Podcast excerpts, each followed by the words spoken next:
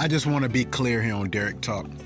Sometimes, like I said, I just speak what I think, and I'll just be very, very clear. And I've said this this morning to my brother in a conversation. Anyone who is defending a man who shoots a 16 year old teen for knocking on his door or ringing his doorbell, let's just be clear. Anyone who is defending that, anyone who is saying this man is 84, he's senile, he's older, he woke him up, anyone who is trying to justify that behavior, you may be a racist yourself. Period. If the fact that a 16 year old teen was shot for ringing a doorbell did not evoke any type of sympathy or some type of reaction within you, you may be a racist yourself. This is not a black and white issue, ladies and gentlemen. This is, as my brother said, it's a human issue. Any decent human being knows anyone could have been in that same position as Ralph Yarl. Anyone could have rung the wrong doorbell. I'm looking to pick up my younger sibling. That is all that I'm doing. After we get home, we're going to go play some video games. We're going to do what kids do. But because I happened to ring the wrong doorbell, this guy didn't only shoot me one time, because one time may be a knee jerk reaction. There's a black kid at my door. He's turning the doorknob. I'm afraid. I'm an elderly white man. I live alone. And this is what Andrew Lester said I live alone. I was afraid. I might can buy that. But you shot him twice, or maybe even, I don't know, was it three times? Twice at least.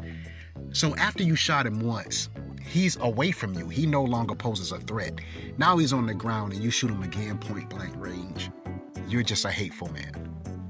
You're a hateful man. And the reality is, I have zero sympathy for Andrew Lester. None. And I'm a Christian man.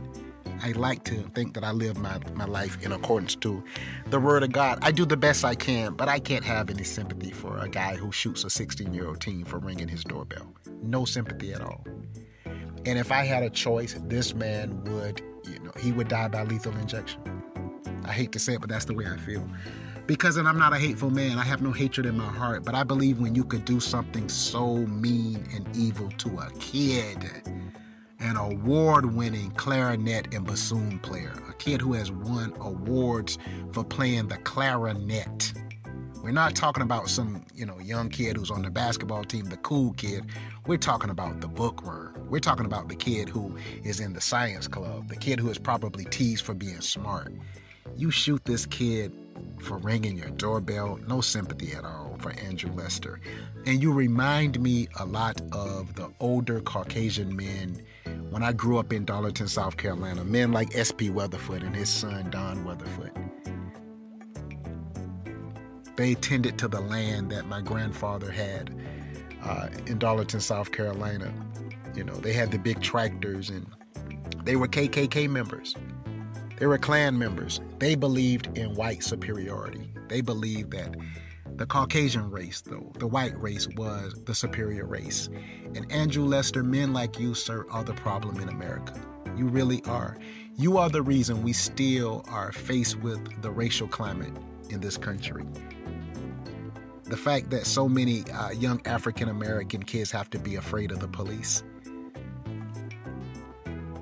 The fact that so many mothers, like the lady said on The View, Sunny, you know, we are telling, we are raising young black men who are great, well behaved kids. And the biggest fear for a black mother is don't shoot our kids on sight. But that is the fear because they're black, because we know that America and law enforcement and the judicial system and people like Andrew Lester see them as a threat. The fact that he was an honor student the fact that he was a clarinet player, the fact that he wants to attend Texas A&M University, none of that mattered. All that white man saw was a black kid at his door and he automatically perceived this kid as dangerous and he shot this kid. That's a problem. No sympathy here.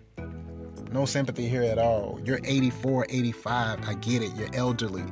But at the end of the day, you knew what you were doing your character spoke volumes for you when you pulled the trigger and shot that little boy like that. Senile or not, old. I mean, we're all going to get old at some point. You're an elderly man. I get it.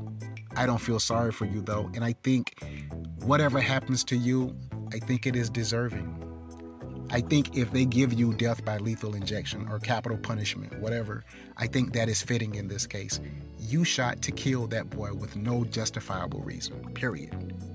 And anybody who is defending that, look in the mirror because you may be a racist yourself. I can't defend his actions at all. You guys have locked you have been locked into Derek Talk. Have a fantastic day. It's a beautiful sunny day in my city, Seattle, Washington. Be blessed.